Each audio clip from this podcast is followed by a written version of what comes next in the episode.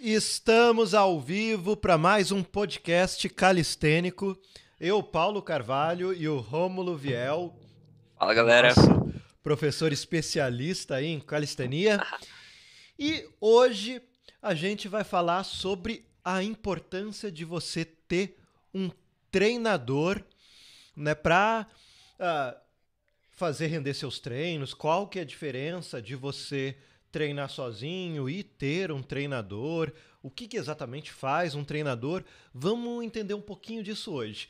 Como é que você tá, Rômulo? Cara, tô com frio e com sono aqui, mas tá, tamo de boa. Tô meio, tô meio cansado essa semana dos treinos, mas vamos que vamos. Vamos tomando um cafezinho para ficar quentinho aqui hoje. Acabei nessa, de tomar. Nessa manhã de sexta-feira. Já agradecendo a quem está acompanhando a gente ao vivo e quem acompanha depois pelo feed ou pelo YouTube, também nosso muito obrigado. Mas vamos lá então. Para começar a conversar, eu acho que a primeira coisa que a gente precisa ter claro é qual exatamente é a função de um treinador. O que, que é um treinador?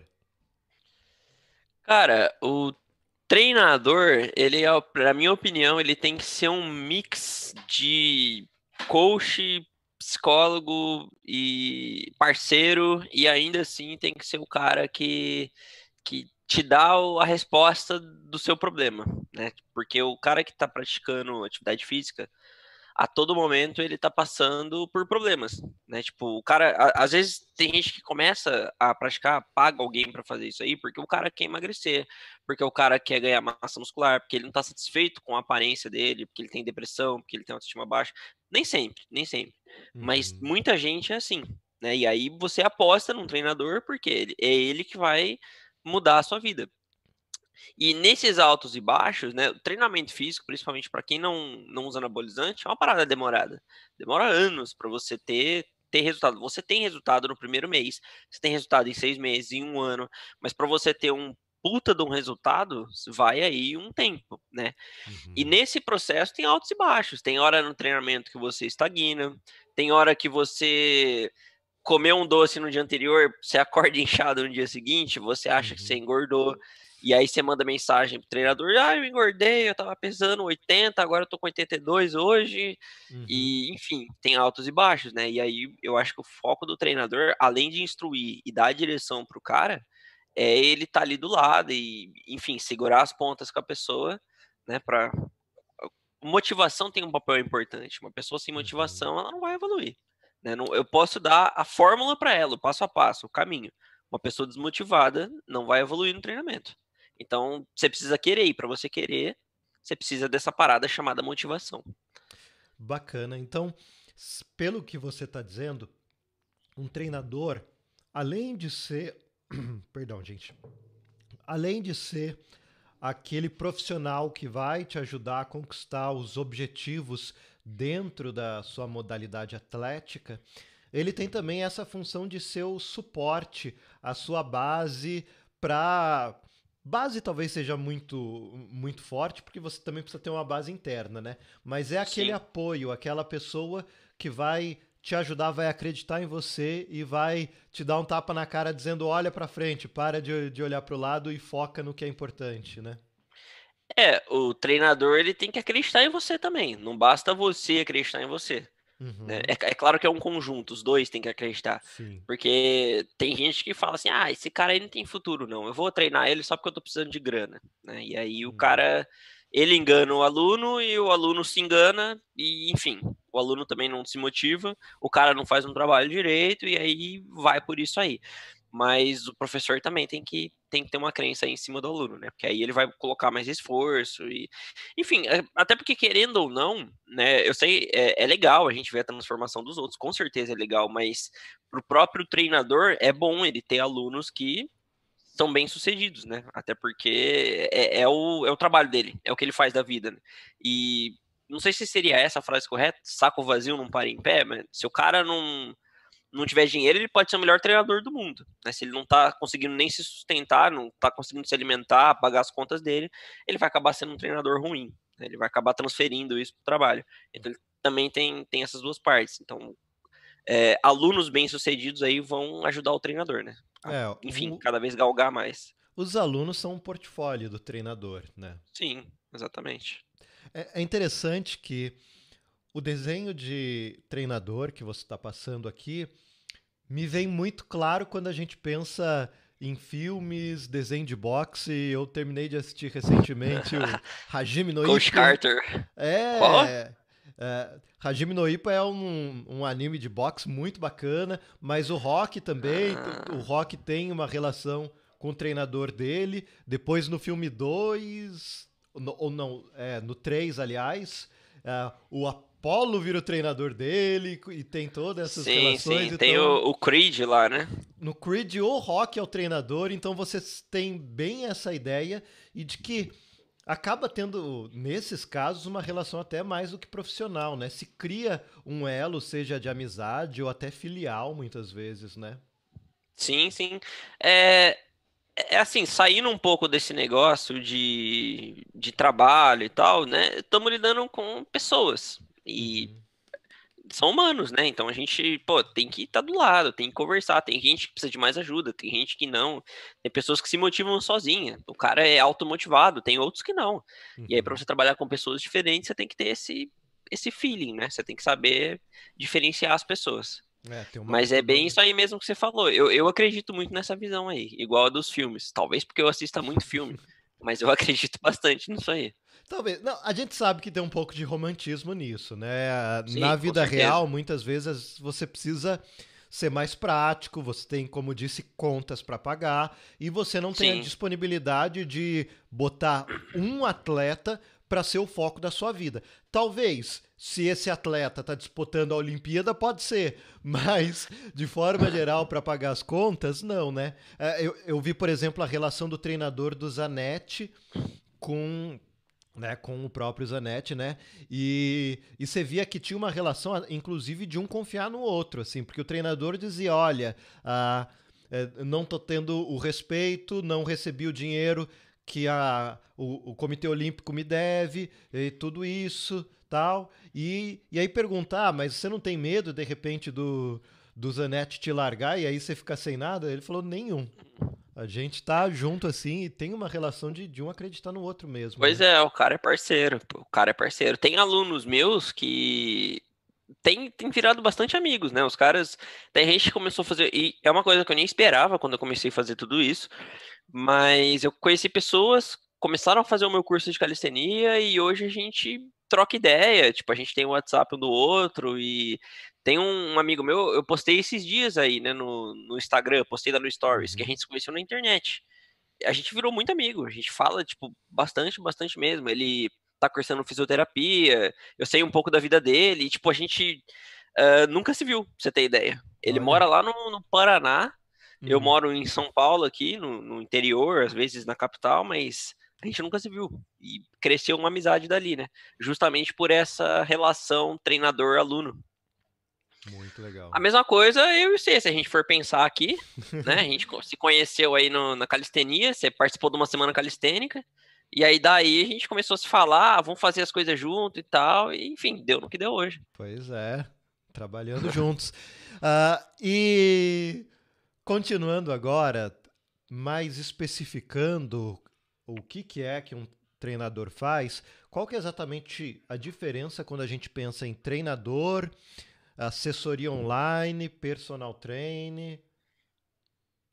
Cara, um, um treinador personal que é presencial e um online, a grande diferença é você estar ali do lado do aluno durante uma aula toda, por exemplo, né? Durante um período todo. No online, até dá, talvez a gente dê aula online aqui. Você vai treinar e eu, Paulo, corrige aí, você tá indo muito para cima. Paulo, você tá indo muito para baixo, até dá. Mas é diferente eu estar com alguém ali no presencial e eu mesmo pegar a pessoa e falar, ó, aqui seu tá muito alto, Uhum. você precisa baixar aqui e te ajudar a fazer alguma coisa.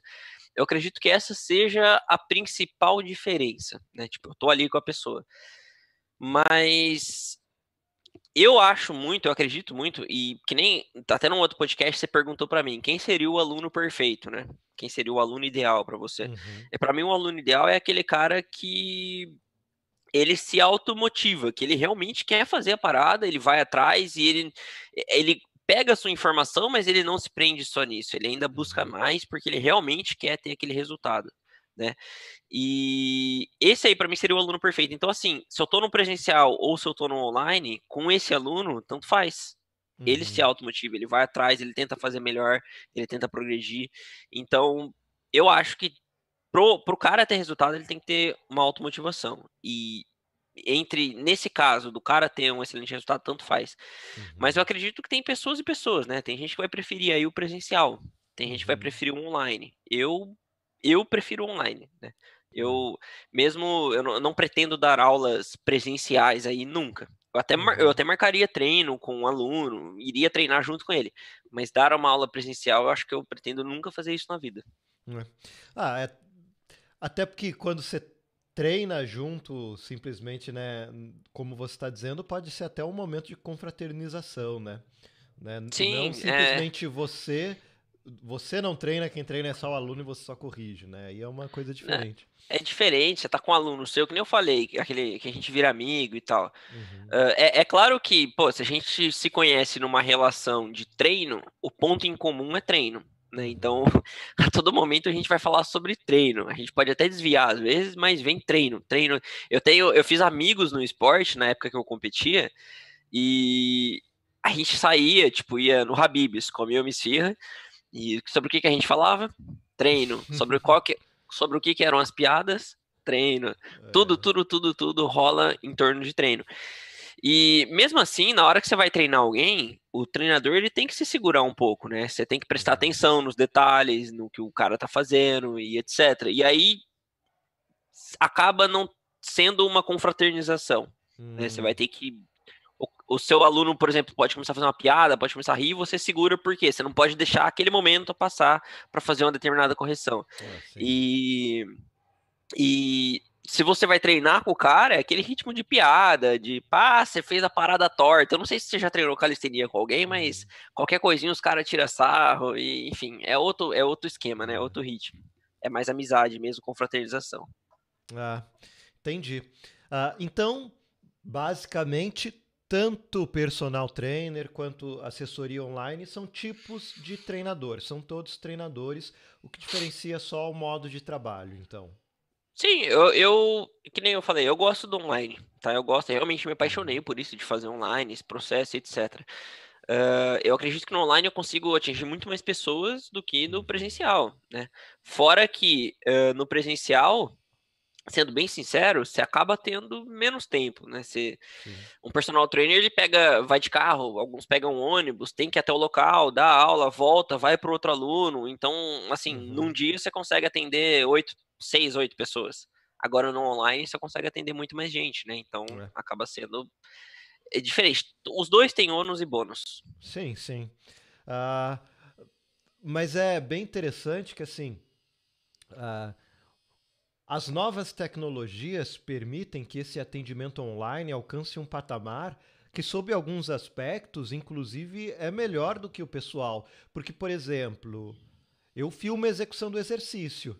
O personal tá lá, olha. Se ele não olhou direito, ficou com alguma dúvida, não tens replay, né? No, no vídeo você toca de novo, olha, pode mudar a velocidade, o que for, sabe? Então uh, dá para você conseguir ter uma. Uh, usar alguns recursos que ao vivo às vezes você não tem. É, né? facilita. Tipo, você, você me manda os vídeos, por exemplo, pra eu dar uma analisada uhum. no treino. Aí eu tenho que ver o vídeo uma, duas, três, quatro, cinco vezes. Aí eu dá, dá para eu ver exatamente o que você fez, dá para reparar. Durante uma execução, não, que nem você falou. Você vai fazer uma série e acabou. Se eu vi, eu vi. Se eu não vi, já uhum. era. Aí você perdeu só na próxima série, só no próximo treino. Então, né, esse aí, por exemplo, seria um bônus de trabalhar online. Hum.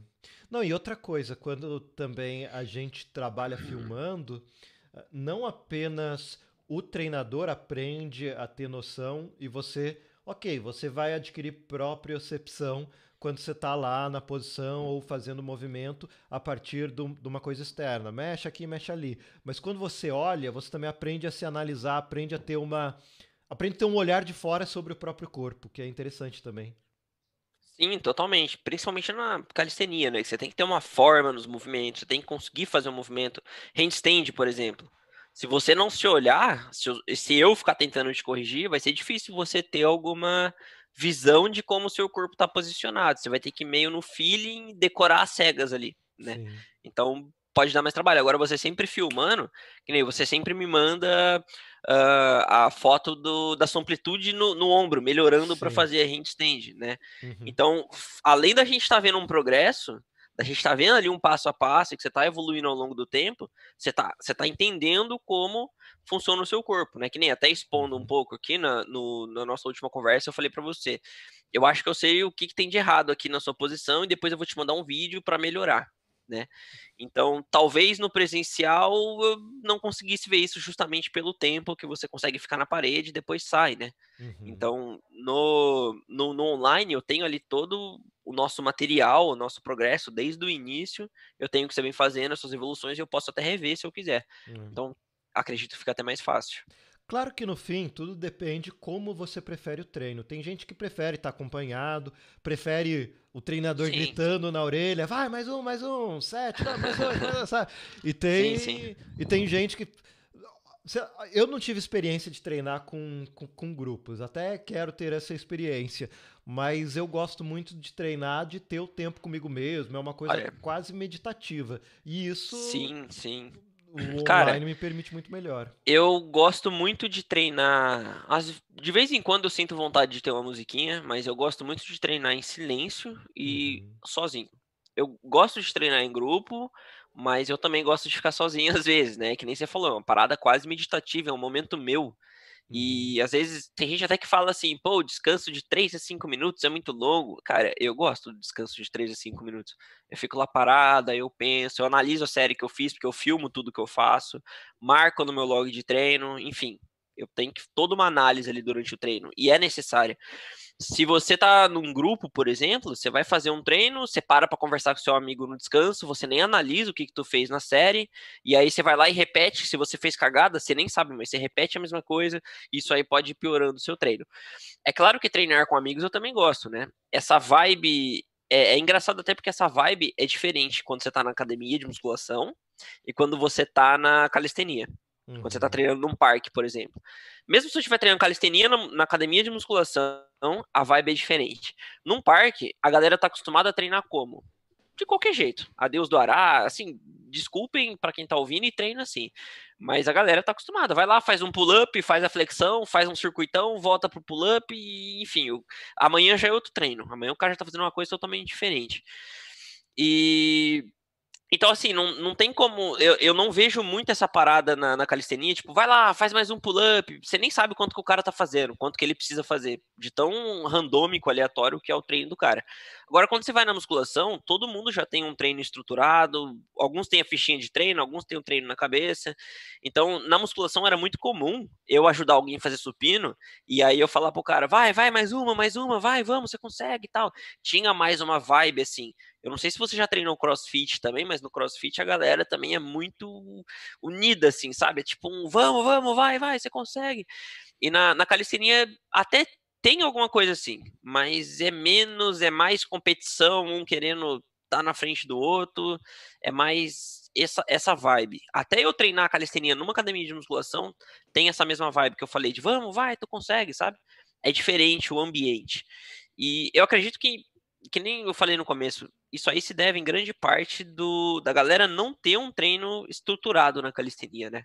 Uhum. E isso aí, como eu prego, sempre prego, faz muita diferença. Você, tu precisa ter um treino estruturado, saber o que tu tá fazendo, um passo a passo, e saber acompanhar isso para você ter mais resultados. Então, senão acaba.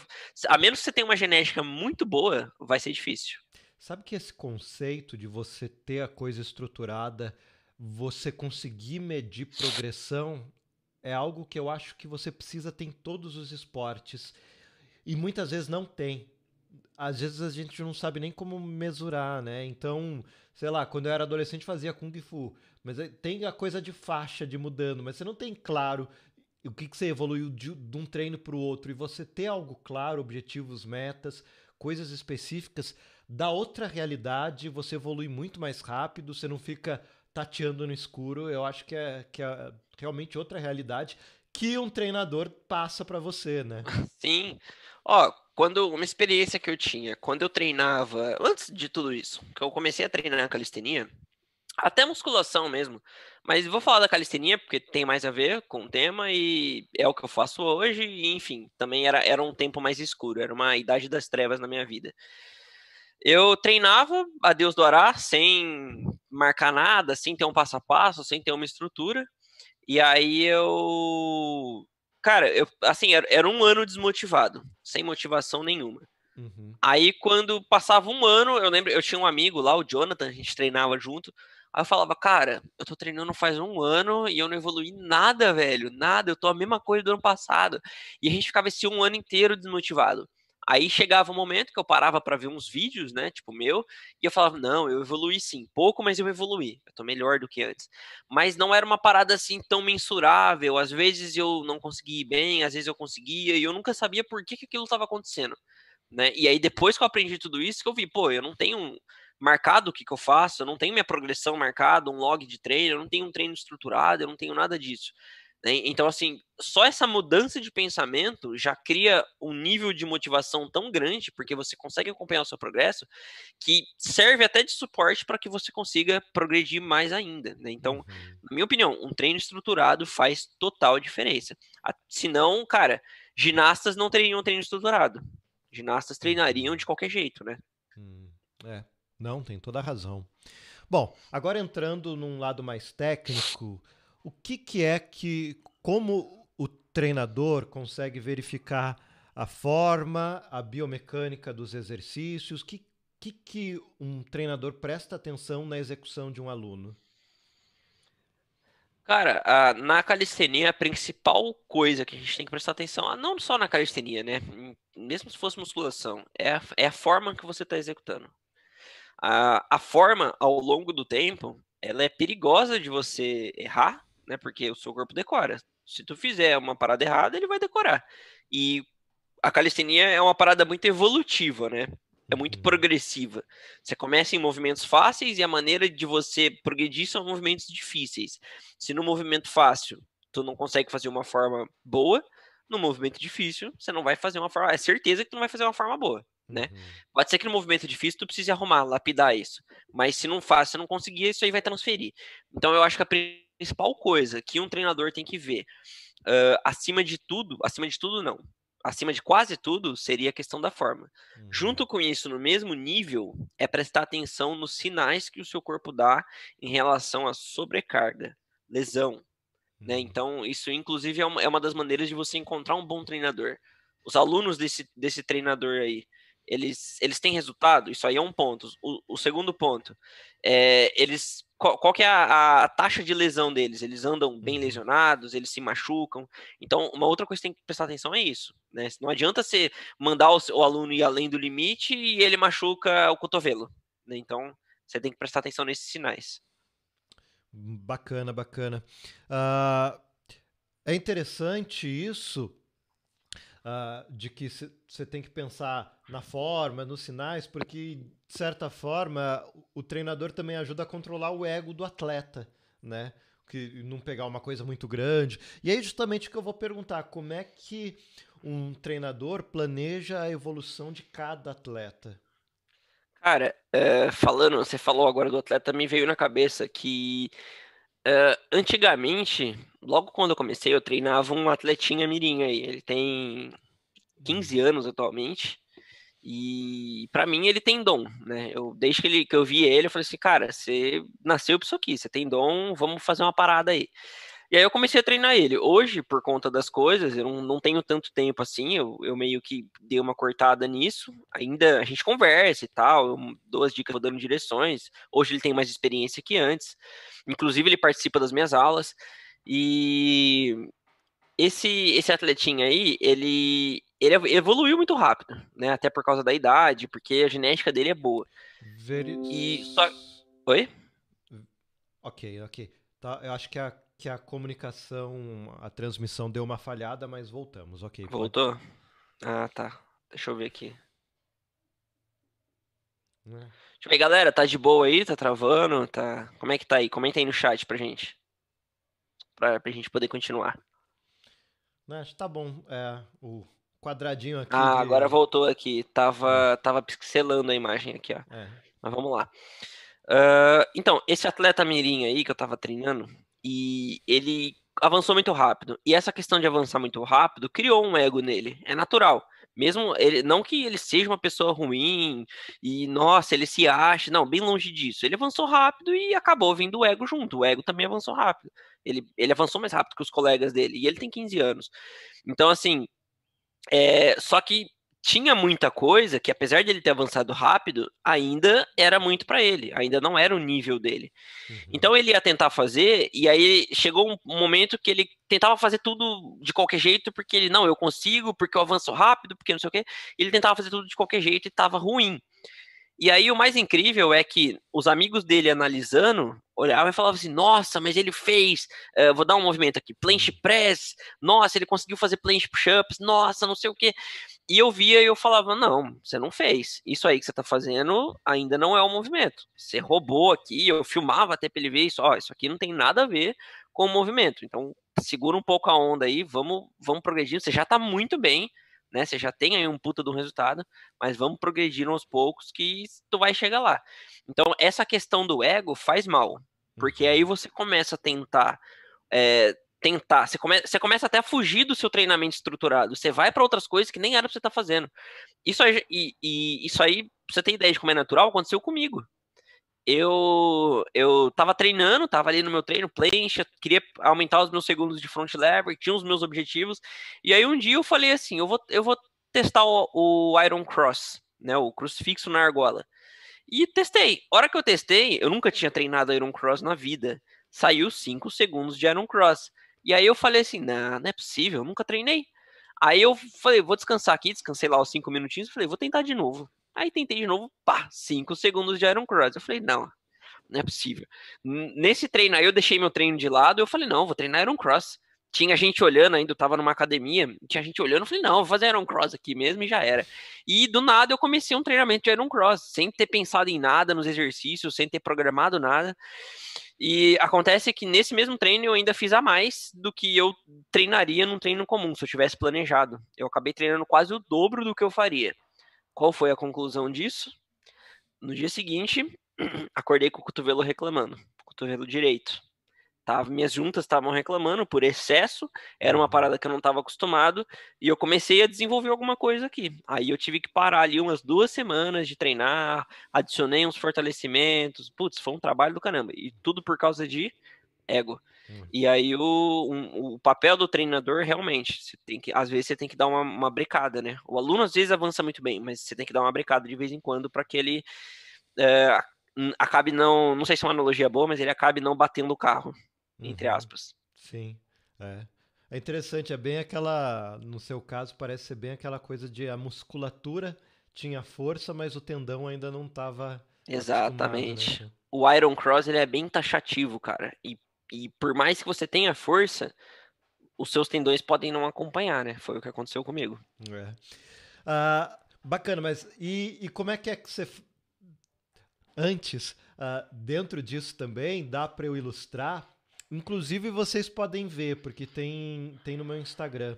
Uh, eu achei que eu sabia fazer o One Arm Push-Up, mostrei pro Romulo, o Romulo falou: não, não, você não está fazendo. Você está virando, você está facilitando muito o exercício porque você está girando o tronco e isso está tirando peso. Uh, você tem que refazer de novo, sobe. E aí recomeçamos a fazer o trabalho tal. E semana passada eu consegui fazer finalmente três repetições direito. Ainda dá para melhorar, principalmente o lado direito, a técnica não está perfeita, mas uh, segundo o Romulo me disse, conseguir conquistar o movimento. Não, agora, agora ficou, ficou maneiro. Agora você tá conseguindo fazer. Tá, tipo, com uma forma bem melhor. Você tá com, ainda com baixas repetições, mas ao longo das próximas semanas isso aí vai ficar. Mas agora tá, tá ok sim. É, flexão de Mas isso aí, é, isso aí é legal, tipo, é uma conquista, né? É uma, uhum. A gente vai conquistando as coisas e vai ficando cada vez mais motivado. Por isso que eu gosto de trabalhar com, com objetivo, né? Tipo, pô, qual que é o seu objetivo com o treino? E a, ultimamente eu tô estabelecendo algumas metas para você, né? Tipo, pô, isométrico, tu, tu vai ter que chegar até tal segundos, e depois se tu chega até tal segundos, e você vai conquistando, eu sempre falo, né? A gente não bota muita fé. Eu não botei muita fé quando eu aprendi isso, mas uh, você ter metas pequenas para conquistar em direção à sua meta grande, isso aí te mantém motivado. Você, a hora que você olha na folha, você fala assim, mano, eu tô conquistando, eu, você vai riscando as suas metas, isso aí vai te ajudando a galgar cada vez mais, né? Uhum. Não, te deixa super motivado realmente. É, é Eu não coisa. botei fé, mas minha recomendação, botem fé nessa parada que, que funciona. Uh, bom, e, inclusive para quem estava perguntando sobre os meus treinos, a gente até pode de, depois fazer um vídeo atualizando como tá, mas se vocês quiserem seguir o Instagram Paulo do Caixa, eu posto lá. É mais para eu ver como é que está indo a minha evolução, o Instagram. Então, uh, bom, uh, mas e a questão como pensar a evolução de cada atleta, né? Trabalhar individualidades. Cara, uh, o atleta ele é bem diferente de um praticante, né? A gente tem que ter isso aí em mente. Uhum. Bem diferente mesmo. Uh, o atleta, as necessidades dele são totalmente voltadas a um campeonato de calistenia. Então, Hum. Assim, até tem vários campeonatos, tem regras diferentes, e eu até sugiro que se eu tiver algum treinador aqui, que ele escolha uma federação, uma linha de, de campeonato para que ele siga, justamente para que não tem como a cada três meses, às vezes a gente tem campeonato a cada dois meses, não agora por causa do cenário, mas às vezes a gente tem campeonato a cada dez meses, dois meses. Então não tem como o cara é, treinar para um regulamento, ele treina para o outro, depois ele treina para o outro, e a cada dois meses ele vai mudando o treino, já que força é uma parada progressiva e que leva tempo para desenvolver. Então eu, eu sugeria, sugeriria, enfim, acho que é assim que fala, que se escolhesse uma linha de campeonato, de federação de calistenia, e aí partisse por ali. Mas para o atleta em si, Uh, você sempre vai se basear em, em, no que é mais ponto pontuável, no que tem mais pontuação num campeonato. Hum. Então não hum. adianta eu treinar ou movimentos que não dão muita pontuação. Eu tenho que treinar o que o regulamento considera com mais pontuação. E isso varia, né? Por exemplo, os campeonatos que eu organizo, eu já fiz regulamento de alguns campeonatos, que foi pedido para mim, fui lá e escrevi o regulamento. Uh, o V-City, L-City, V-City, é, são movimentos, por exemplo, que são negligenciados nos campeonatos por aí. Só que são movimentos de extrema complexidade. Quem é que consegue fazer um V-sit e colar a perna na cara? Colar a perna na cara num V-sit é mais, tem mais ponto, é mais difícil do que fazer uma straddle planche, por exemplo. Né? Então, não tem como negligenciar. Você precisa de um alto nível de flexibilidade e de um alto nível de força para fazer um movimento desse. E aí tem campeonatos que você faz e é um movimento pouco pontuável. Né? No meu, por exemplo, é um movimento extremamente pontuável, justamente pelo nível de complexidade. Então você tem que você tem que escolher o que, que tu quer seguir, qual deles, né? A gente ainda não tem um padrão aqui no Brasil disso. Eu não sei se para fora uhum. tem. Para fora tem, aliás, desculpa. A Federação Mundial tem um padrão, mas aqui no Brasil a gente ainda não tem. Cada um faz do jeito que quer, Brasil. Uh, e para um praticante que não é atleta, aí para mim o treino já é mais mágico para um cara que não é atleta. Porque o cara que é praticante de atividade física, ele é amador, ele gosta, mesmo que ele participe de algum campeonato, mas ele é amador, você pratica o que você quer, o que você gosta de fazer. Você não precisa se prender a um regulamento e, e, praticar movimentos do regulamento e ficar bom neles. Você quer Tiger Band, por exemplo. Você tá na parada de mão, cai de cotovelo e volta para parada de mão é um movimento legal de fazer, é um movimento bonito. Não é, é, é um movimento de alto nível, tá? Não é tão fácil de fazer, em boa forma. Se você fizer tudo torto, você faz ali, mas em boa forma não é tão fácil. E num campeonato quase não tem pontuação. Né? Num campeonato a pontuação é pff, lá embaixo disso aí. Então, um praticante, por exemplo, poderia se dedicar a ele. Né? Poderia, enfim, uhum. fazer um treinamento ali. Então, eu acredito que o, o coach teria que prestar atenção nisso, né? No caso do atleta, o que o regulamento mais pontua, no caso do praticante, sendo competidor ou não, o que ele gosta de fazer, o que dá mais uhum. prazer. Até porque, que nem eu falei, motivação, o cara tem que estar tá motivado. Se ele tá fazendo uma parada que ele não gosta, ele não vai seguir com o treinamento, com o plano de treinamento. Tem um último exemplo aqui, tem um aluno meu, Henrique. Uh, ele estava fazendo pistol e a fundo no treinamento de perna dele. E aí chegou o um momento ele falou assim, cara, eu nem cheguei no número de repetições ainda, mas eu não aguento mais fazer a fundo, velho. É muito chato, é muito ruim. E eu tive que mudar o a fundo, independente se ele chegou no número de repetições que precisava ou não. Por que, que eu tive que mudar? Ele tá fazendo uma parada que ele não gosta. Qual que é a chance dele pular esse último exercício no treinamento dele?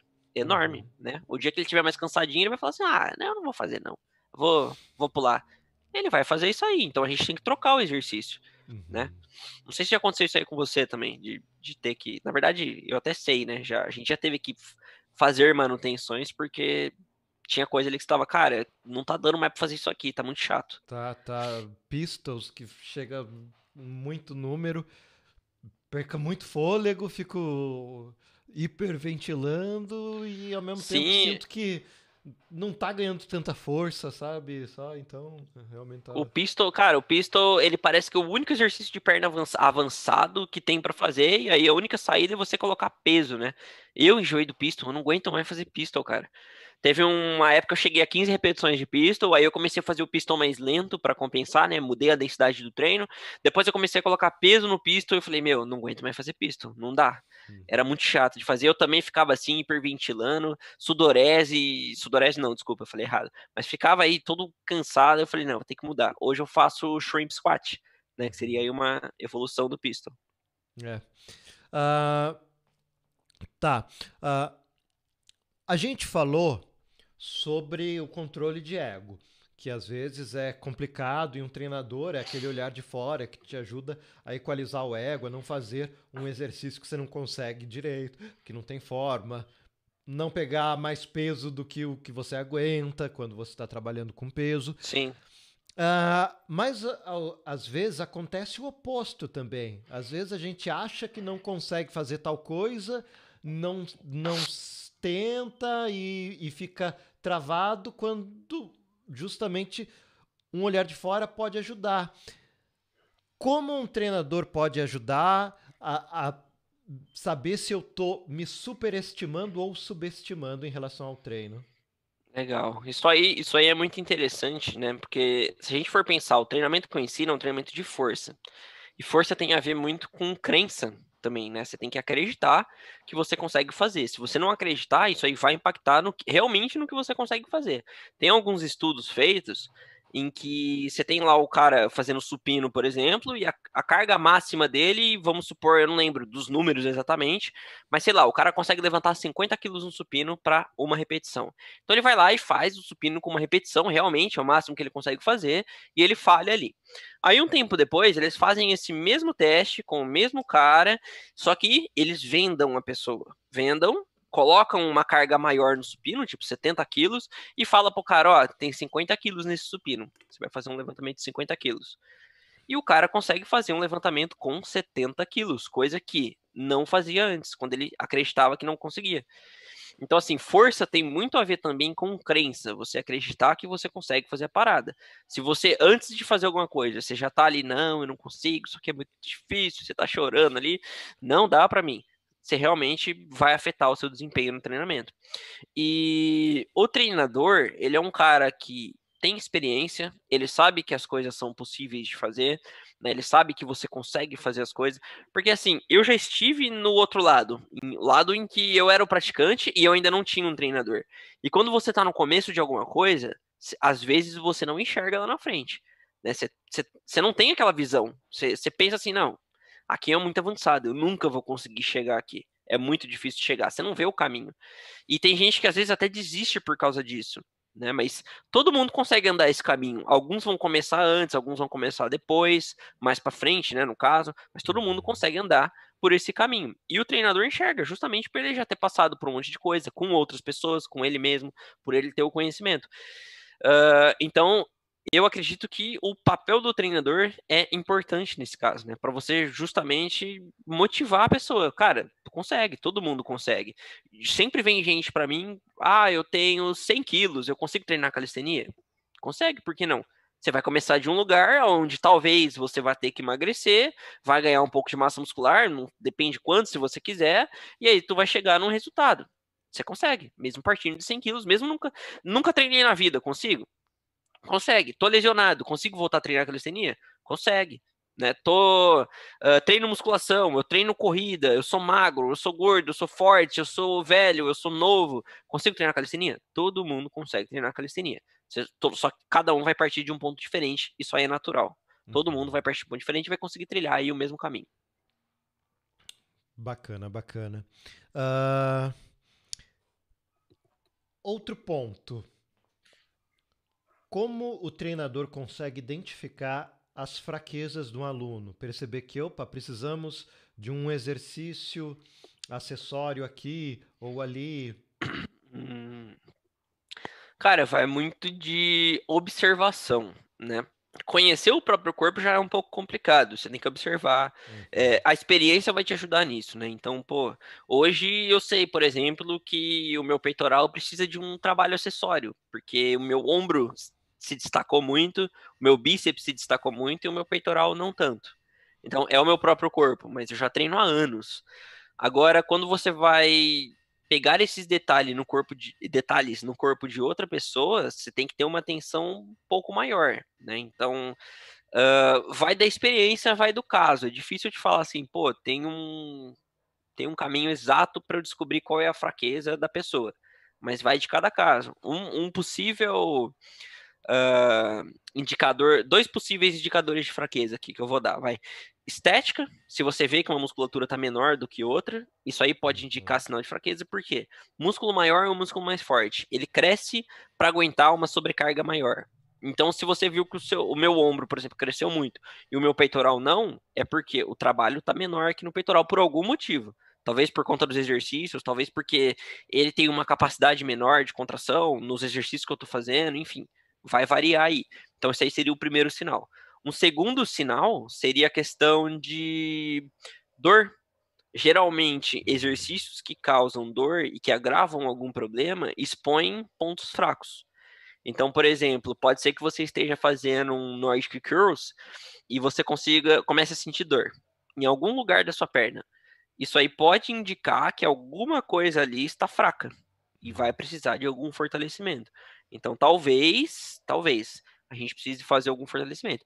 É que às vezes pode ser por conta de sobrecarga mesmo, tipo, você realmente está treinando para mais, pode ser por conta de, da sua estrutura corporal, né? Ela contribua para esse tipo de coisa, mas aí você tem que trabalhar com, com os indicativos e analisar um, um todo, né? Ao invés de somente um, um indicativo. É interessante. Algo que me corrija se eu estiver errado, mas a percepção que eu tenho é que um outro ponto muito importante de um treinador é que ele tem experiência. E a educação física, né, a atividade física, por mais que tenha teoria, por mais que tenha muitos estudos, e esses mesmos estudos não são exatamente exatos, porque cada corpo é um corpo, então reforça ainda mais uh, o impacto que a experiência tem sobre a prática do exercício em si. Então, o dia a dia, né, a experiência do treinador vai fazer ele conseguir olhar uma execução e perceber, hum, já sei, quando o exercício está ruim assim, é porque está faltando força em tal lugar. Faz sim, sentido? Sim, sim.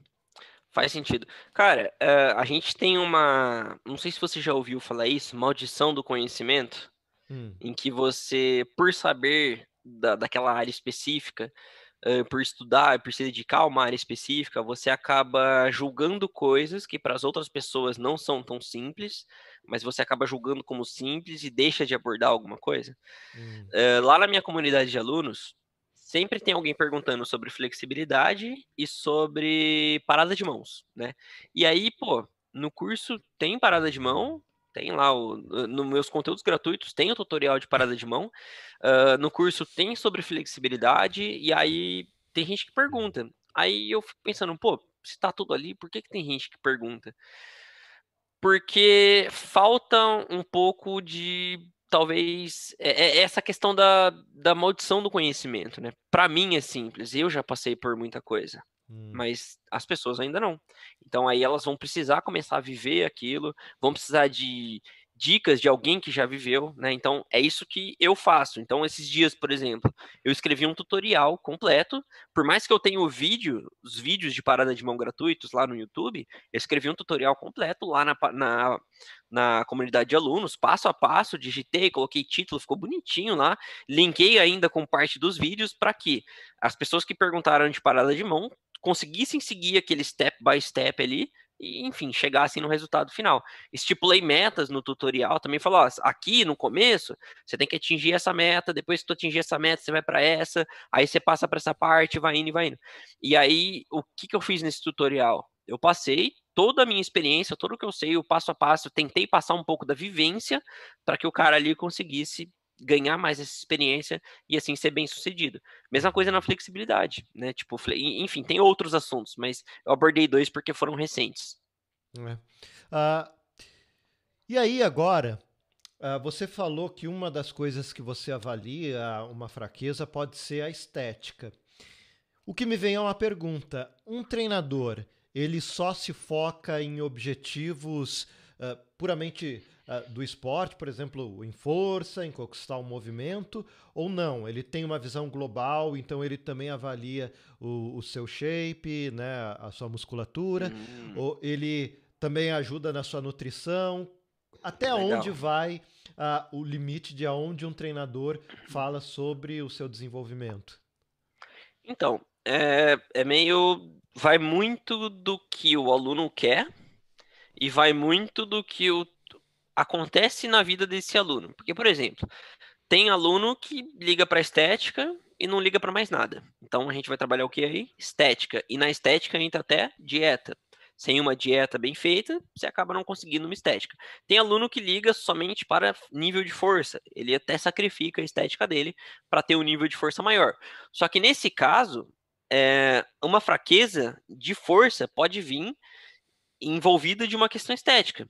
Então, sei lá, é, você precisa de ombro para fazer planche, bastante. Se o seu ombro não está se desenvolvendo o suficiente, nem em hipertrofia, pode ser uma fraqueza de força. Pode uhum. te resultar num nível menor de força que você não consiga fazer a planche. Então, mesmo que o seu aluno não tenha um foco estético, eu vou precisar prestar atenção nesse ombro dele que não está desenvolvendo tão bem. Uh, peitoral, a cabeça clavicular aqui também usa para fazer a planche, que é a parte de cima. Se o meu peitoral não está se desenvolvendo o suficiente e o meu ombro está se desenvolvendo o suficiente, pode ser que impacte numa planche também. Pode ser que eu não consiga fazer uma planche ou uma maltese planche, justamente porque o meu peitoral não está se desenvolvendo. Então, por mais que esse aluno tenha foco em força, em movimentos de calistenia, eu vou ter que ter uma, eu ainda vou ter que prestar atenção numa questão estética dele. Querendo ou não, sendo de força ou não, ainda vai envolver uma questão estética aí. Uhum. Então, vai muito do foco do aluno, né? E a questão de de nutrição, uh, o, o, meu real deal, meu, não é real deal que falo, meu, a minha área mesmo é treinamento, treinamento físico. É o que eu dedico a maior parte dos meus esforços. Eu até vejo bastante sobre nutrição, suplementação, eu vejo bastante. Mas se você for perguntar, Romulo, o que, que você realmente faz? Treinamento físico. Né? Então, pô, o atleta quer acompanhar a dieta, quer acompanhar a nutrição e suplementação, eu consigo fazer, vamos fazer de boa.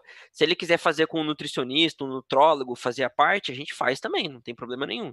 Aí o nutricionista, o nutrólogo cuida ali da parte alimentícia dele, nutricional, na verdade, e eu cuido da parte do treinamento. Uh, é claro que aí a gente tem que procurar um, um profissional bom, né? Porque, uhum. assim, assim como todas as profissões, todas as profissões, tem profissionais bons e tem profissionais ruins. Tem o cara que está no mercado para, sei lá, e tem o cara que realmente está ali para fazer acontecer.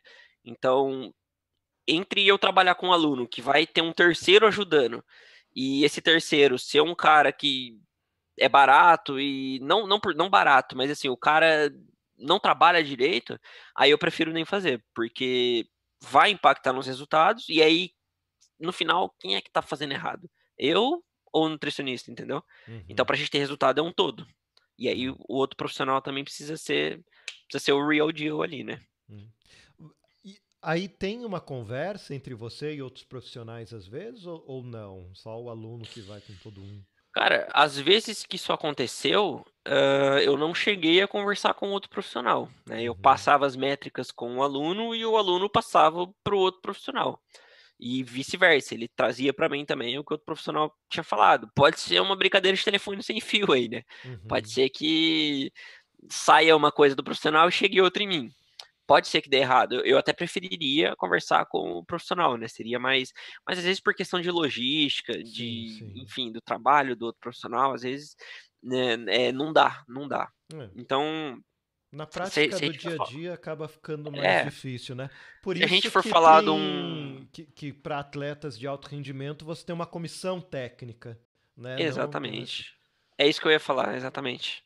Né, então aí, aí é diferente, eles têm contato, eles trabalham juntos, aí é, é completamente diferente.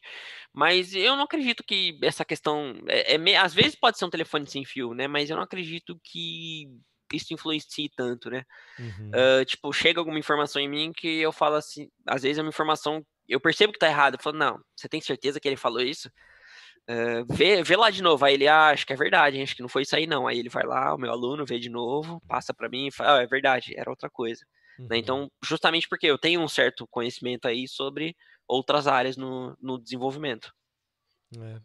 Uh, para fechar um pouco essa relação entre treinador e, e aluno, antes da gente ir para uma análise de como se um treinador é bom ou não, uh, vamos tentar então montar um, um, um cenário e ver quais que são exatamente as diferenças de um treino sozinho e um treino com um treinador. O que, que eu devo esperar quando eu treino sozinho? O que, que eu devo esperar com a ajuda de um treinador? Cara, uh, alguém te ajudando, alguém te dando um background, mesmo que, que o cara não esteja ali, por exemplo, né, a minha comunidade de alunos. O cara vai lá e posta, ó, oh, esse aqui é meu treino e eu tive um problema para evoluir nas últimas, na última semana. Posta lá e eu vou analisar o treino dele e vou dar uma direção para ele. Ó, oh, Romulo, eu tô evoluindo muito bem aqui, dá para melhorar alguma coisa? Se der, eu ajudo, se não, cara, mantém que é isso aí, mantém que tá dando resultado, continua. Uh, agora, a diferença é o seguinte: quando você está treinando sozinho, você não tem ninguém para dar um background, o seu nível de atenção está aqui. Quando você tem alguém para te dar um background, o seu nível de atenção não precisa estar tá aqui. Ele pode estar aqui, mas você pode reduzir ele também. E ao reduzir ele, sobra esse restante do nível de atenção para você dedicar a outras coisas, para você dedicar ao seu trabalho, à sua família, a outros estudos. Eu, por exemplo, vou treinar, eu preciso analisar o meu log de treino depois, eu preciso sempre dar uma revisada nele, eu preciso prestar atenção em várias coisas que, se eu mesmo tivesse um treinador, eu não iria precisar prestar toda essa atenção. Né? Qualquer uhum. coisa que desse errado, ó, cara, treinador, tá dando errado aqui, ó, o que eu posso fazer? E enquanto ele analisava, eu via outras coisas da minha vida, entendeu? Então acredito que essa seja a principal diferença. É lógico que, voltando àquele assunto, o que é um aluno excelente? É o aluno que quer evoluir, que ele faz além, né? Ele não uhum. espera que. É, ele, ele gosta da sua ajuda, ele conta com a sua ajuda, você realmente faz diferença na vida dele, mas ele também se ajuda, né? Sim. Então, é claro que você tem que ter um nível de atenção. Você não pode largar e, ah, faz aí para mim que daqui a pouco eu tô treinando pro cara, entendeu? Não vai resolver muito. Então, acredito que essa seja a principal diferença. É. Interessante. E, e às vezes pode parecer pouco, mas o impacto disso é muito grande, porque assim, a vida muitas vezes cobra, né? E às vezes a gente fica atolado, super uh, cheio de coisas e, e, acho que ah, não vou ter tempo para treinar, quando muitas vezes o treino é justamente um escape, né? Aquela coisa que você respira. Então, quando você tem alguém que te simplifica, né, esse lado, uh, nesses momentos, nossa, é, é bom demais, assim, é... Sim, com certeza. É, é, é importante, né, você ter alguém, não só no treinamento, né, acho que é, em qualquer outra área da vida é importante você ter gente do seu lado, né. Uhum. Tá, uh, bom, agora focando na análise de quando quero contratar um treinador. Primeira coisa, o que, que eu devo buscar quando eu procuro um treinador? Hum, cara, talvez até entrando numa parada meio filosófica, você tem que até sentir um pouco de inspiração nesse treinador. Hum. Eu acho que não basta você pegar um cara que, ah, eu encontrei ele aí, eu nem, sei lá, nunca vi na vida e é esse aí mesmo. Vou uhum. pegar ele porque é o que tem disponível. Talvez você ele ser um cara que te inspira, um cara que te motiva, um cara que você vê que é ponta firme vai te ajudar. Acho que é uma das coisas que tem que ter um treinador. E outra, uh, qualidade de, de trabalho. Eu não digo nem de. É, eu, eu, por qualidade de trabalho, eu quero dizer assim: esse treinador realmente sabe o que ele está falando? Ele, hum. Os alunos dele realmente têm algum resultado? Eles lesionam, não lesionam? Como é que é a dinâmica desse treinador? Porque você pega um cara, aquele cara, como é que eu diria? Aquele cara que treina por treinar, né? Ele passa qualquer coisa, ele tá pensando no dinheiro, não no resultado do aluno. Existe gente assim. E o cara não periodiza, não faz deload, não faz. Ah, mas o aluno não quer. Então ele não quer ter resultado. Você meio que tá criando eu, eu, não sei o termo correto, mas é uma coisa que vai acabar se auto-sufocando, né? Uhum. O cara não vai ter resultado, ele vai se desmotivar, você vai sair ruim na história. Então, você tem que procurar um cara que realmente esteja afim de fazer o treinamento né, acontecer. Tipo, uma semana de descanso. Um personal trainer não ganha numa semana de descanso do aluno, eu acredito. Não sei se o, se o cara cobra, se não cobra. Uh, mas, pô, ah, eu vou deixar de ganhar se eu fizer uma semana de descanso para ele. Então eu não vou fazer, entendeu? Isso faz parte de uma periodização. Como é que eu não vou fazer uma semana de descanso? É, é que a semana de deload a gente treina, mas pode haver uma necessidade, por exemplo, de você fazer uma semana completamente off. E aí tu não vai ganhar, por exemplo. Se é uma necessidade para o seu aluno progredir, tu tem que fazer. Uhum. Infelizmente. Uh, eu acredito que você tem que buscar o cara que realmente está afim de fazer a parada acontecer. Né? Além de ser um cara inspirador, tem que ser o real deal do negócio. Tem que realmente uhum. querer fazer. Tá, você falou muitas coisas interessantes, mas algumas delas são difíceis você, enquanto aluno, conseguir essa informação. Por exemplo, muitas vezes você não tem acesso a, a alunos para saber se o cara tem um, um tratamento diferenciado ou não. Inclusive, ter acesso a um lugar onde você pode ver depoimentos para alunos pode ser uma das coisas que você busque para avaliar um treinador. Mas tem alguns pontos que Sim. a gente consegue uh, pensar como, por exemplo, isso, a disponibilidade de depoimentos de alunos, a, a uso de dados científicos ou não na, nas explicações então, dele. O que, uh, aí já entra um, um pouquinho de marketing né, do cara. Ele, uhum. ele vai ter que expor o que ele faz. Quem não é visto não é lembrado. Se o cara não expor o que ele faz, ele está sujeito a ter menos provas de que o trabalho dele é bom. Então aí realmente fica impossível avaliar. Se o cara uhum. não tem, você procura algum outro que tenha, algum outro que exponha o trabalho. E aí você vai ter acesso a depoimento de aluno, a, a, resultados. O cara que, que é bom do que faz, ele realmente vai, geral, geralmente, não todo mundo generalizando, mas ele vai publicar, ele vai ter ali um estoque. Hoje em dia a gente tem mídia social, todo mundo tem o Instagram, por exemplo em algum momento esse cara vai ter postado alguma coisa de algum aluno dele, o, trabalho dele, uhum. numa academia, num parque, talvez, que você treine, tem alguém dando aula lá, você talvez veja o cara dando aula todo dia, você vai conseguir ouvir um pouco da, da, abordagem dele ali, como é que ele dá aula, como é que ele não dá, se o aluno dele tá tendo progresso, se não tá.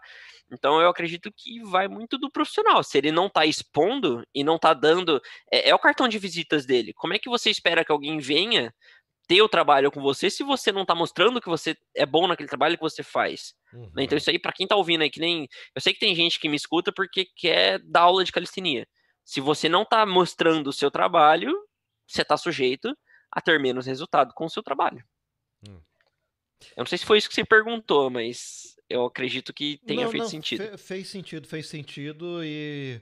Uh, assim, uh, deu para perceber pelo menos que enquanto você, quanto tu aluno, quanto mais informação profissional te passar, melhor você vai poder avaliar. Então, Sim. se ele é muito uh, fechado, não, você não tem contato com outros alunos, você não tem um, um, um, vídeo demonstrativo da aula dele, ou ele não te possibilita, no caso de um personal, né, uh, fazer uma aula teste para avaliar alguma coisa assim, sei lá, que que seja uma, uma aula antes de assinar um contrato, que ele cobre a vulsa, ou, ou mesmo que te dê um desconto na primeira aula, sei lá, alguma coisa para você testar e ver se realmente é adequado.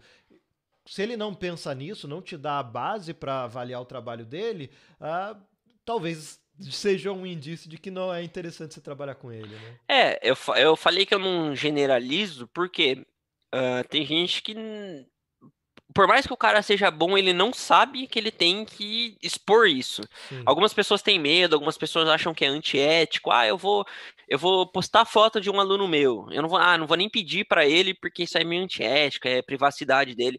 Tem gente que tem medo e não faz esse tipo de coisa mas você tem que mostrar o seu trabalho. Se você não mostrar o seu trabalho, ninguém sabe o que tu tá fazendo.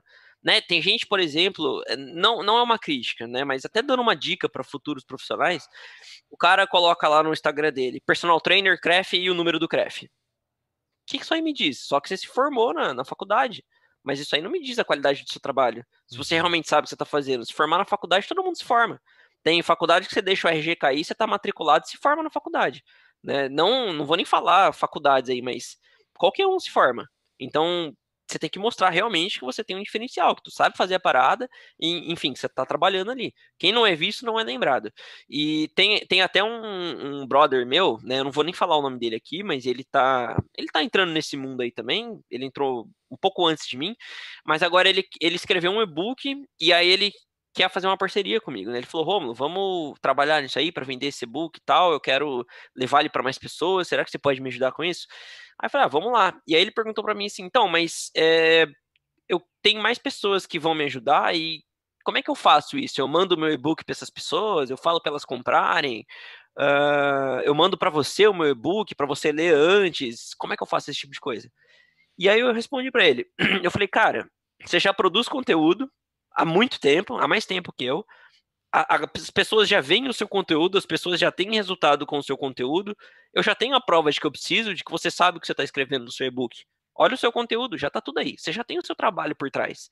Né? Então você já está mostrando o seu, o seu real, real potencial como um treinador né, como escritor desse e-book. Então, eu não preciso ler o seu e-book para confiar que o seu e-book realmente tem uma informação valiosa para a galera, né? E as outras pessoas aí que vão te ajudar, que também acompanham há um bom tempo, sabem disso, que o seu trabalho realmente é bom e que ele vai render. Não precisa ler o seu e-book por causa disso. É a mesma coisa um treinador. Uhum. Tá. E agora fui, contratei um treinador, estou trabalhando com ele. Como eu sei que, que ele está sendo adequado para os meus objetivos? Como saber se hum, não está legal o trabalho? Porque muitas vezes uh, você também fica com receio: sou eu que não estou evoluindo? Isso é normal? Ou eu estou sendo enrolado? Você, como aluno, muitas vezes não tem recursos para avaliar isso, né? Uma vez eu estava treinando um, um, atleta, antes de eu, de eu parar com as assessorias, era um outro atleta, não era esse mirim que eu falei. E aí ele treinava segunda, terça, quinta, sexta e sábado. Eram cinco dias de treino. E aí ele, numa, numa quinta-feira, ele não pôde treinar. Ele falou: ah, vou treinar sexta, sábado e domingo. Aí eu falei: não, mas você vai quebrar o programa. Não dá para treinar assim. Você vai ter que fazer o treinamento quinta, sexta e sábado. E aí ele mandou para mim assim: ué, mas flexibilidade, pô. Você é coach, você tem que ter uma flexibilidade aqui no treinamento. E aí eu falei, não, tudo bem, eu tenho que ter uma flexibilidade, mas você tá pré-competição, o seu é diferente, você é atleta, você tem que se dedicar um pouco mais a isso, né? Então, já que você quer ser atleta, a sua vida tem que ser um pouco mais regrada em ser atleta, não é isso que tu quer seguir, é atleta que você vai ser, né? É diferente de um praticante. No praticante, eu acredito muito em sintonia com o aluno e flexibilidade.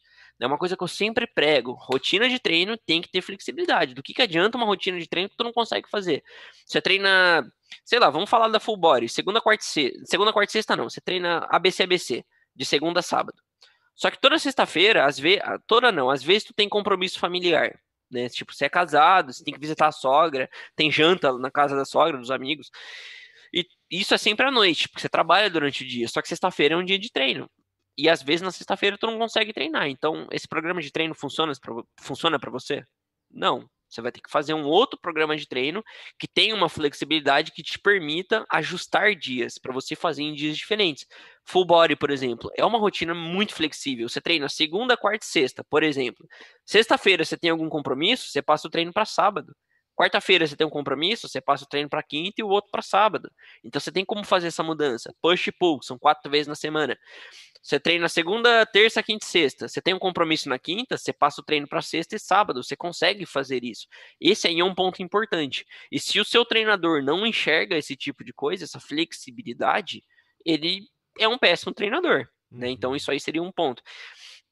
Você é, tem que enxergar, você está trabalhando com pessoas que têm vida, que trabalham, que têm família, e trabalho, né? Ter uma condição financeira boa, ter uma, é, uma, uma relação boa com a sua família, ser feliz, ter momentos bons com seus amigos e etc., tem também um grande impacto nos seus treinos, no seu rendimento nos treinos e na sua vida em geral. Se uma coisa começa a desmoronar, o resto desmorona também. Então, acho que uhum. essa é uma visão que você tem que buscar. O seu treinador tem que ter essa parada.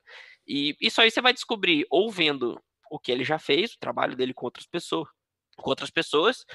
Uh, talvez você nem veja isso diretamente, mas por as pessoas falarem do trabalho dele, talvez você confie.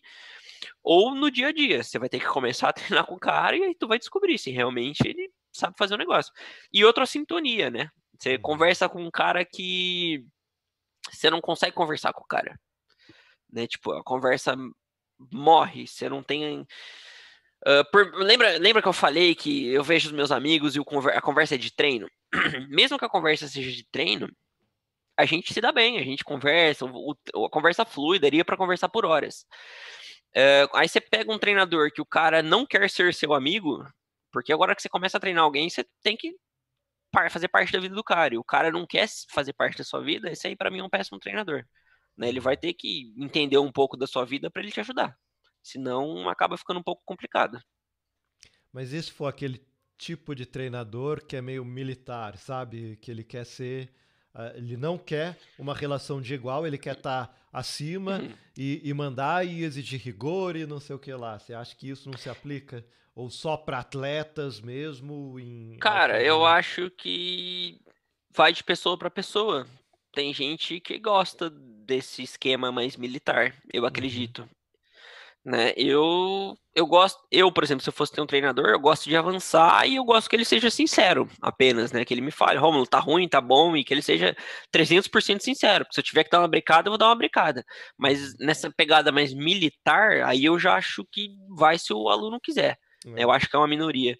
É, você não pode ser que nem o acontece em filme, né? Aquele psicólogo que você vai se tratar com ele, e na verdade é ele que conta a vida dele para você, né? Pro, pro paciente. Uhum. Né? Então, eu acho que o treinador ele tem que entrar, na, tem que fazer parte da vida do aluno e ele tem que se atentar aí a tudo que o aluno precisa, né? Aos gostos do aluno, ele tem que conhecer o aluno.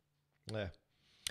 E já que falamos disso, existem tipos, estilos de treinador? Hum, você fala no quesito. Ah, cara, eu acho que tem o treinador mais animadão, tem o treinador mais mortão, tem o treinador militar, tem o... Enfim, eu conheço alguns treinadores de calistenia, nem é da calistenia ginástica, é de outras ramificações. E eu conheço uns caras que é mais militarzão, tem uns caras que é mais mais cuidadoso, assim, o cara, ai meu Deus, parece que o aluno vai quebrar, entendeu? Eu conheço é. gente assim. Uh, enfim, tem pessoas de vários tipos diferentes, né? Aí vai isso aí, isso aí já, já é um outro assunto, mas vai da criação da pessoa, das experiências que ela passou. Uhum. Tem, eu conheço treinador, nem é de calistenia, mas eu conheço gente que tem medo de falar com o aluno, né? Tipo, tem medo de uhum. dar feedback, tem medo de trocar ideia, é vergonhoso, é introvertido e mesmo assim é um, é um treinador, né? E, enfim, tem, existem tipos e tipos. É. é interessante que é mais uma forma aí de você verificar se há uma compatibilidade sua com o treinador. É isso, né? Ver o estilo de treino. Sim, é, tipo, o treinador tem medo de te dar feedback. Eu, eu adoro feedback. E 100% sincero, se o negócio tá uhum. tá ruim, me fala, pelo amor de Deus, porque eu não quero ficar fazendo ruim, eu quero melhorar. Né? Então, se tu quer melhorar, você precisa de verdade. E tudo bem, tem jeitos e jeitos de passar essa verdade, né? Você não vai falar, ah, você é um bosta. Não, assim não. Mas uh, se o treinador tem medo de te dar um feedback, aí não vai funcionar muito bem, né? Uhum. É, a, a maior, uma das maiores funções do treinador é dar feedback, né? Uhum. Como é uhum. que você tem medo de passar para o aluno? Tá. E a última pergunta que eu separei para hoje é qual a diferença que um treinador tem ao lidar com um atleta e ao lidar com um, um praticante que quer ter um, uma, buscando saúde, bem-estar. Né? Uhum. Cara, o atleta ele vai ter, é, até como eu já mencionei, assim, o atleta, é claro, tem a parte de bem-estar, tem a parte de, uh, de saúde, né? Mas o atleta ele sempre está no limite dele. É, é comum atletas, por exemplo, machucarem depois de uma temporada. Atletas durante toda a sua carreira eles lesionam a carreira inteira. porque realmente eles têm que trabalhar um pouco a mais. Independente se ele está gostando ou não, se ele está feliz ou não, se está com aderência ou não, ele tem que estar tá ali. Quer ser atleta, isso aí é ser um atleta. Você vai realmente, esse é o seu trabalho. Então, faça chuva ou faça sol, você vai ter que se dedicar. Enquanto você está ali não querendo fazer um treino como atleta, tem um outro atleta fazendo. Na época que eu estudava para concurso público, né, que já teve essa época, inclusive, só para curiosidade, eu já fui concursada. Uh, a gente tinha muito no curso, né? É, estude enquanto eles dormem. Hum. Ou eles, eles estão estudando enquanto a gente está dormindo. Falavam muito dos japoneses, né? A gente está dormindo aqui, eles estão lá estudando agora. E aí, como é que você vai passar no concurso? Uh, então, um atleta, enquanto você tá ali, ah, eu não quero treinar porque hoje eu tô cansado, não sei o que, tem outros atletas treinando e tem outros atletas que vão te passar no treinamento, né? Outros atletas aí que, enfim, tem o mesmo nível. Uhum. Agora, o praticante, não você tem que ter aderência, você tem que ter flexibilidade, o cara tem que tem que gostar do que ele tá fazendo, ele tem que sentir prazer de treinar, né? Aquela, aquela sensação de caramba, tá chegando a hora do treino, sabe? Tipo, nossa, hoje uhum. eu quero treinar, eu tô com vontade de treinar. Já aconteceu comigo, por exemplo, chega sexta-feira, eu faço o último treino da semana, aí eu tipo, nossa, só segunda-feira agora. Tipo, não é sempre que acontece, tem dias e dias. Tem dia que eu tô desmotivado, tem dias que eu, tipo, nossa, hoje eu quero descansar, velho. Hoje eu não tô afim de treinar, mas tem dias que eu quero treinar. E é importante você trabalhar com isso também. O seu aluno tem que gostar. Uma das maneiras dele gostar é ele tá avançando, né? Ele tá conseguindo avançar, e outra é ele fazer coisas que ele gosta. Nem, vamos falar de você, por exemplo. Você queria fazer o Bulgarian Dips, você queria conquistar o One Arm Push-Ups. Adiant... Não adiantava muito eu tacar um treinamento de planche para você, se você queria ficar bom ali no Bulgarian Dips, né? Eu ia fazer o quê? Você ia treinar planche, planche, planche, planche, e que horas tu ia ficar feliz com o seu treinamento, entendeu? Eu não sei, você pode até querer pegar a planche, mas os objetivos que a gente trabalhou que você queria, por exemplo, era o Bulgarian Dips, era o One Arm Push-Ups, era o Back Lever, que a gente está trabalhando nele. Então, você tem que trabalhar muito em direção ao que o seu aluno quer. Uhum. Bacana. O que faz o coração dele palpitar, né? Agora, uma curiosidade. Você já foi atleta e é treinador. Qual que é a diferença emocional assim para você quando você ganha e quando seu aluno, quando seu atleta ganha um campeonato?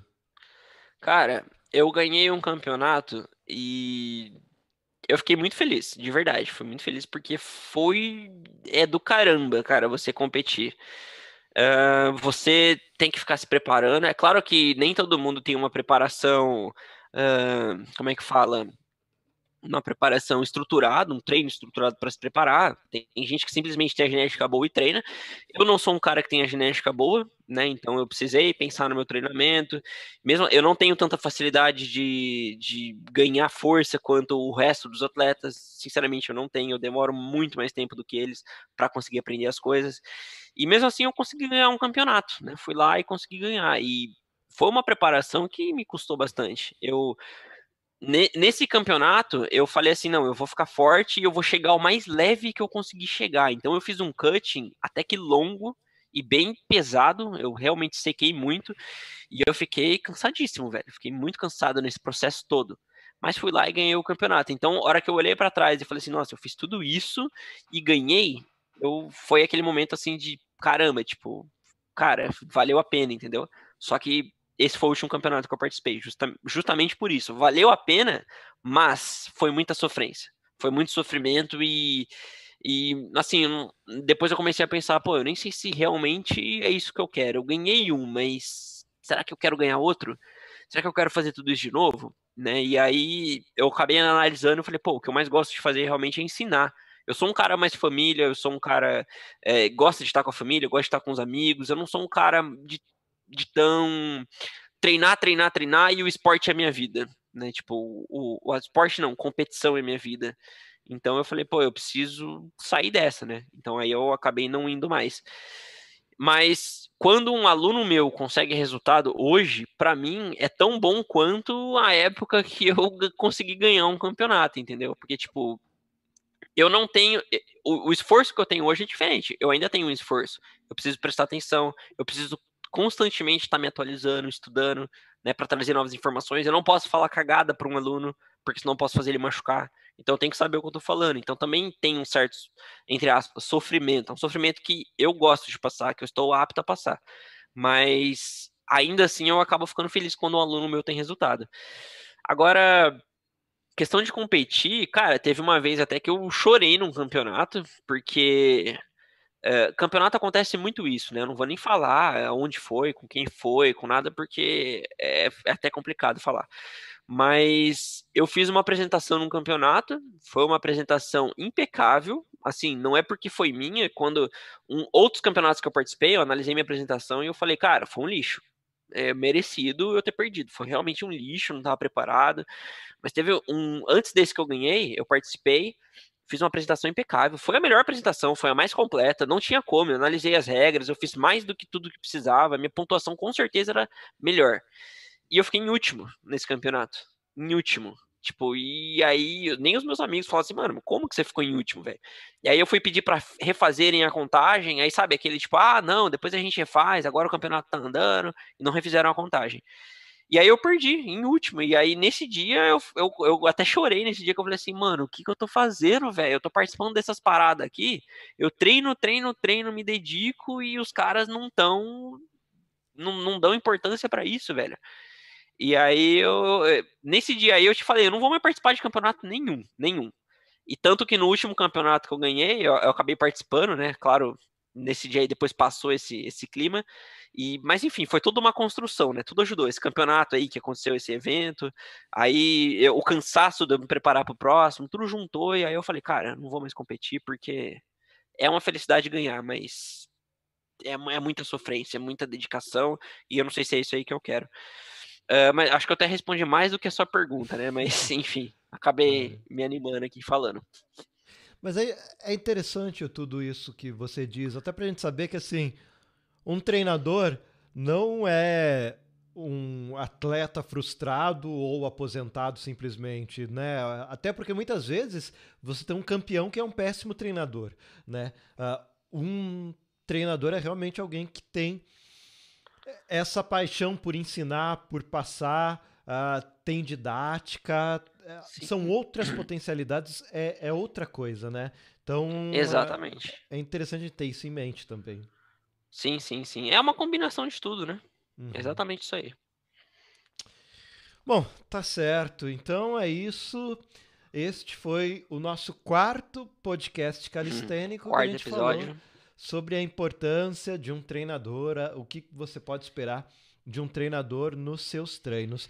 Agradeço a participação de todo mundo que está aí ao vivo, teve bastante participação, bastante comentários aqui. E, e é isso, gente. Então, não vou ler perguntas hoje, até porque vocês podem acompanhar o, o Rômulo ele tem feito duas vezes ainda semanal, né, Rômulo, o perguntas e respostas? Então, agora ele vai partir, vai começar, vai continuar, vai começar a ser uma vez só. Eu estou fazendo uma uhum. reestruturação em tudo aqui. Uh, aparentemente, a última, a única coisa que vai continuar do jeito que tá é o nosso podcast aqui, sexta-feira, 10 horas da manhã. Mas o resto, tô fazendo umas, algumas mudanças no, dos meus conteúdos. Eu tô adicionando algumas coisas, outras eu tô tirando, outras eu tô mudando. O, o QA agora ele vai ser só terça-feira, 3 horas da tarde. Lá no, agora vai ser no YouTube também. Sábado a gente não vai ter mais QA. Uh, enfim, eu vou, vou acabar falando aí sobre as atualizações, mas por enquanto é isso. Então tá certo, gente. Então é isso, muito obrigado. E aí, deixem comentários, mensagens, se vocês quiserem alguma informação que a gente não passou aqui. E muito obrigado. Só aí, deixem as sugestões, deixem, enfim, sugestões até para episódios, para perguntas que vocês tenham, quaisquer coisa, vocês podem me deixar aí, vocês podem me mandar no Instagram, arroba Romulo Viel, arroba Viel Romulo, desculpa. E é isso aí, galera. Tamo junto e até o próximo episódio. Tchau.